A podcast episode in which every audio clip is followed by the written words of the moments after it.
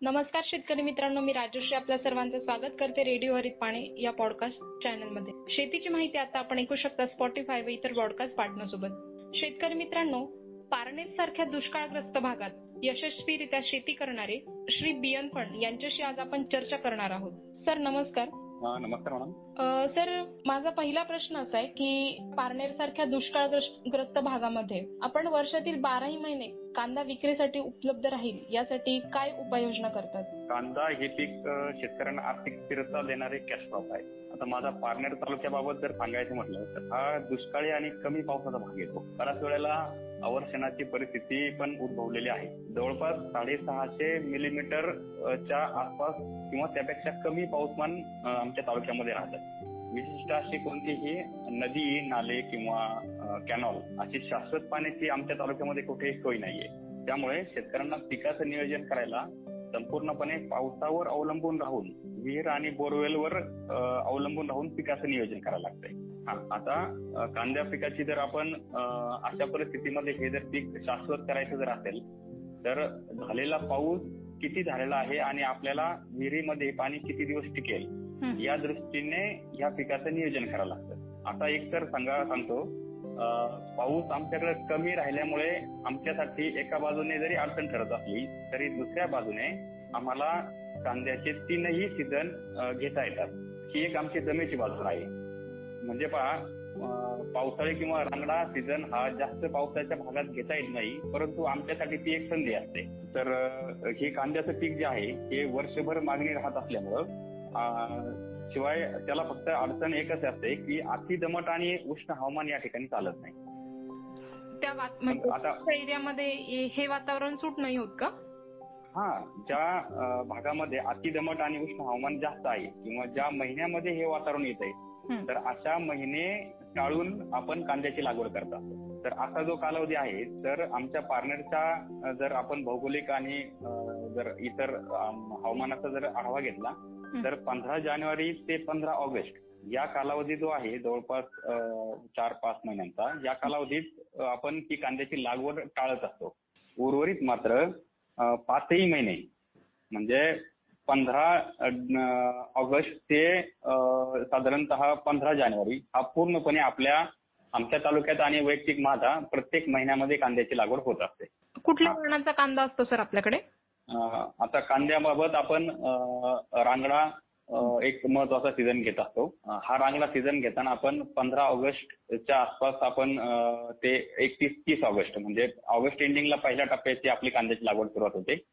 त्यानंतर मात्र जसं पाऊसमान आणि आपल्या खरीपातील पिकं जसे पुढच्या टप्प्यावरती आपले शेतकरी रिकामी होत असतात त्या दृष्टीने आम्ही काय करत असतो की ज्या महिन्यामध्ये पाऊसमान जास्त आहे अशा ठिकाणी आपण जमिनींची निवड वेगवेगळी करत असतो म्हणजे पहा जर जास्त पाऊस असेल तर थोडीशी हलकी जमीन आपण अगोदर घेतो त्या ठिकाणी की पावसाळ्यात हे पीक सक्सेस झालं पाहिजे आणि ज्या जमिनी उन्हाळी लागवडीखाली किंवा उन्हाळी कांद्याखाली येत असतात तर या जमिनीमध्ये आपण जास्त कालावधीची खरीपातली पिकं. म्हणजे सोयाबीन सारखी पिकं घेऊन आपण तो मधला पिरियड आपण मॅच करत असतो बरोबर आहे. आणि ही एक टप्प्याटप्प्याने आपण लागवड केल्यामुळे आपल्याला बाजारात पण टप्प्याटप्प्याने येता येतं. आणि पिकाचं नियोजन पाण्याचं नियोजन दोन्ही गोष्टींचं नियोजन करायला हे सोपं जात असतं. सर कांदा लागवडीसाठी आपण जे रोप तयार करतो त्यावेळेला कुठली काळजी घेतली पाहिजे?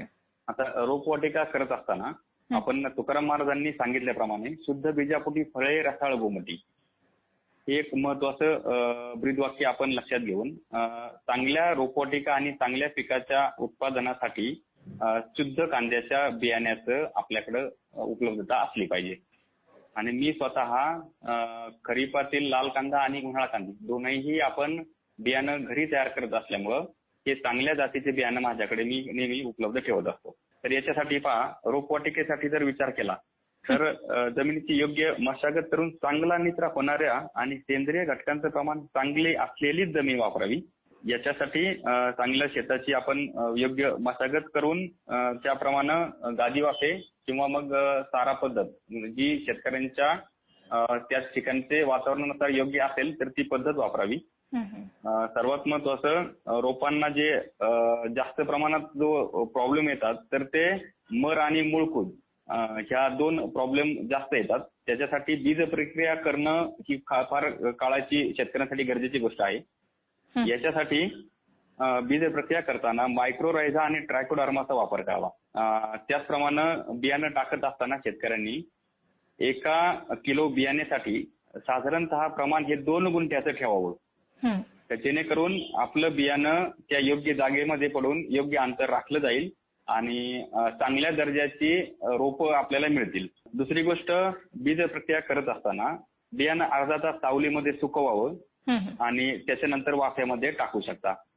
अच्छा. याच्यामध्ये हा महत्वाचं बियाणं टाकत असताना दाट होणार नाही याची काळजी घ्यायला पाहिजे. आणि योग्य वाढ आणि काटकपणा चांगला राहण्यासाठी खतांची आणि सूक्ष्म अन्नद्रव्यांची रोपं टाकत असतानाच आपण द्यायला पाहिजे. बियाणं मात्र टाकल्यानंतर माती आड होईल असं सगळ्यात जास्त लक्ष देणं गरजेचं आहे. कारण शेतकऱ्यांकडनं बरेचशा वेळेला काय चुका होतात की बियाणं टाकत असताना बरंचसं मातीच्या वर पडलं जातं. आणि हे बियाणं उगवण होत नाही. पातीला पीळ पडण्याची पण एक समस्या बऱ्याच शेतकऱ्यांना जाणवत असते. त्याबद्दल आपण काही नियोजन करता का? अगदी बरोबर. खूप महत्त्वाचा मुद्दा तुम्ही या ठिकाणी चर्चेला घेतलेला आहे. साधारणतः आपल्या महाराष्ट्रातच नाही तर संपूर्ण भारतामध्ये ज्या ज्या भागामध्ये कांद्याचं पीक घेतलं जातं असा भाग आपण मागच्या दोन वर्षापासून पाहतोय.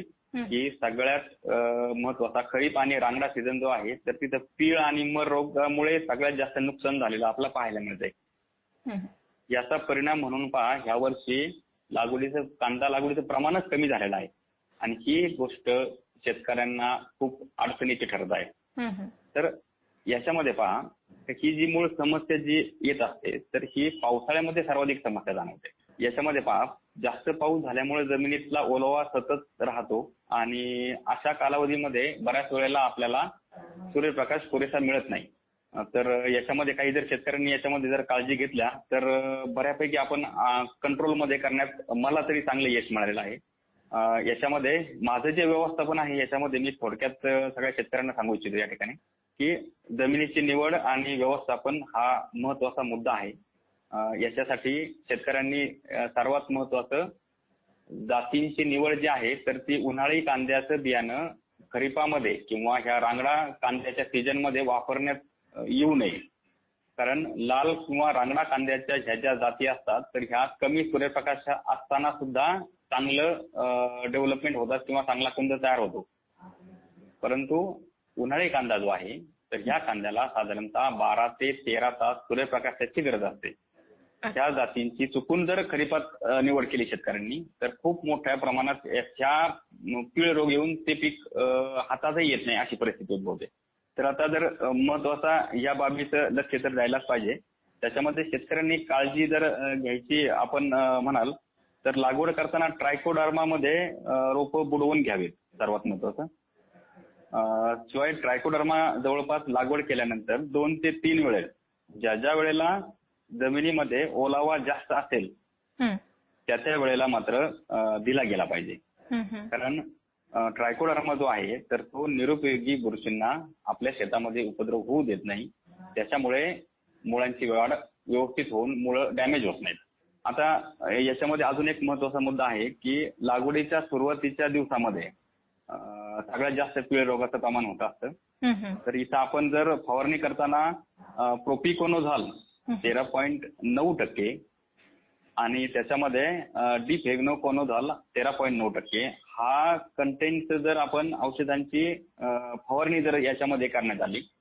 तर याची कांद्याची अतिरिक्त वाढ होऊ न देता याचं पीळ रोगाचं मात्र बऱ्यापैकी कंट्रोल करण्यामध्ये यश येत आहे सर अ, कांदा हे जे पीक आहे ते हंगामानुसार आपण खतांची मात्रा कशा प्रकारे देतात आपल्या शेतामध्ये खा- खताची मात्रा तर सर्वात महत्वाचं आपण शेतकऱ्यांची एक अ, खूप मोठी अ, चूक अशी होते की आपण माती परीक्षण करून खताची मात्रा देत नाही हं, हं. तर याच्यामध्ये मी माझ्या शेतामध्ये माती परीक्षण अ, केल्यानंतर माझ्या ज्या काही खतांच्या मात्रा ठरवलेल्या आहेत की प्रत्येक जमिनीनुसार आणि प्लॉटनुसार वेगवेगळ्या खतांच्या मात्रा द्यायला लागतात.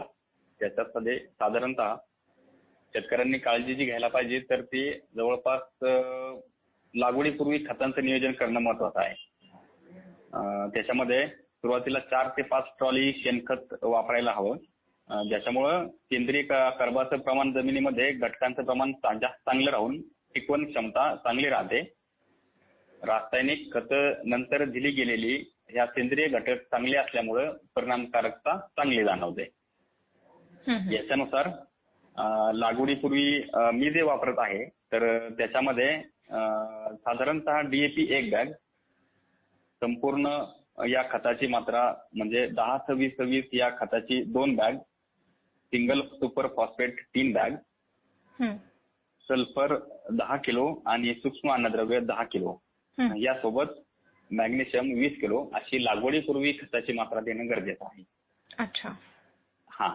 त्यानंतर एक महिन्याने पुन्हा आपली जी दुसरी खताच्या जे हप्त्यामध्ये द्यायला पाहिजे तर ते दहा सव्वीस सव्वीस हे जे खत आहे संपूर्ण. तर त्याची पुन्हा एक बॅग आणि गरजेनुसार काही प्रमाणामध्ये गरज असेल तरच युरिया आणि मॅग्नेशियम सोबत ह्युमिक सोबत द्यायला हवंय असं एक महिन्याने जर दिलं तर खतांची मात्रा पण पुरेशी होते आणि पीक पण गरजेचं ते खते अपटेक करतात. अजून एक महत्त्वाचा मुद्दा याच्यामध्ये आपण सांगता येईल की शिफारस केलेल्या खता मात्रेपेक्षा अधिक खतं देऊ नये. नत्राचं प्रमाण मात्र काळजीपूर्वक आणि योग्य ठेवावं. कारण त्याच्यामुळं कांद्याची पात जास्त वाढवून मानत अडवतात अच्छा. आणि हा आणि त्याचा परिणाम जो आहे तो साठवण क्षमतेवर होत असतो. अच्छा. सर बऱ्याचशा शेतकऱ्यांचे प्रश्न असे असतात की कांदा फुगवणीसाठी काय करायला हवं? महत्त्वाचा मुद्दा आहे. शेतकऱ्यांना मी तर सांगू इच्छितो. अं, फुगवणीसाठी आपण महत्वाचं शेणखत हे अगोदर आपल्या जमिनीत असलं पाहिजे.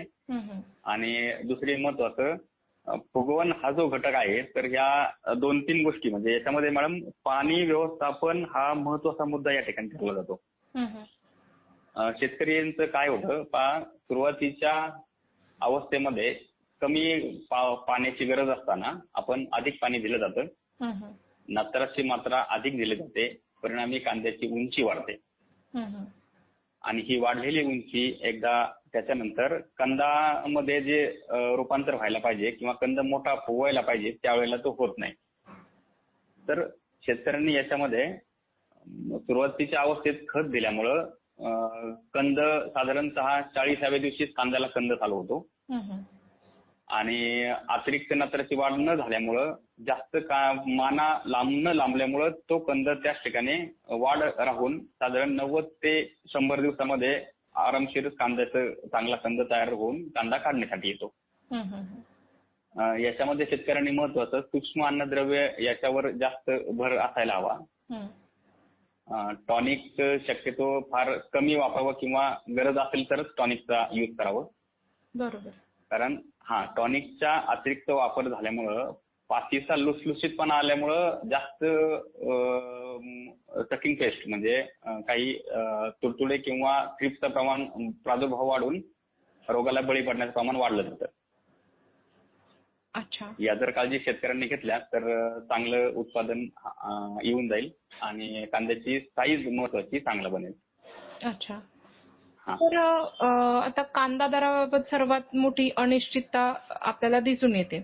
तर त्या बाब- हो. पीक लागवड पद्धतीत काय काळजी घ्यावी म्हणजे जेणेकरून आपल्याला माफक दर्जामध्ये चांगलं उत्पन्न मिळू शकेल यासाठी हा महत्त्वाचा प्रश्न आहे कारण शेतकऱ्यांचा आपण आता गेली काही दिवस पाहतोय की खूप कमी दरामध्ये कांद्याचं पीक किंवा कांदा विकला जातोय परिणामी शेतकऱ्यांना उत्पादन खर्च निघत नाही.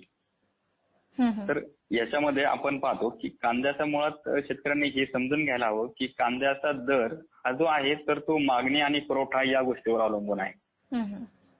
आणि कांद्याची मागणी जर पाहिली तर जवळपास मागील काही वर्षांचं अवलोकन केलं तर स्थिर असते. फार एक दोन ते चार टक्क्यापर्यंत मागणीमध्ये बदल होतो.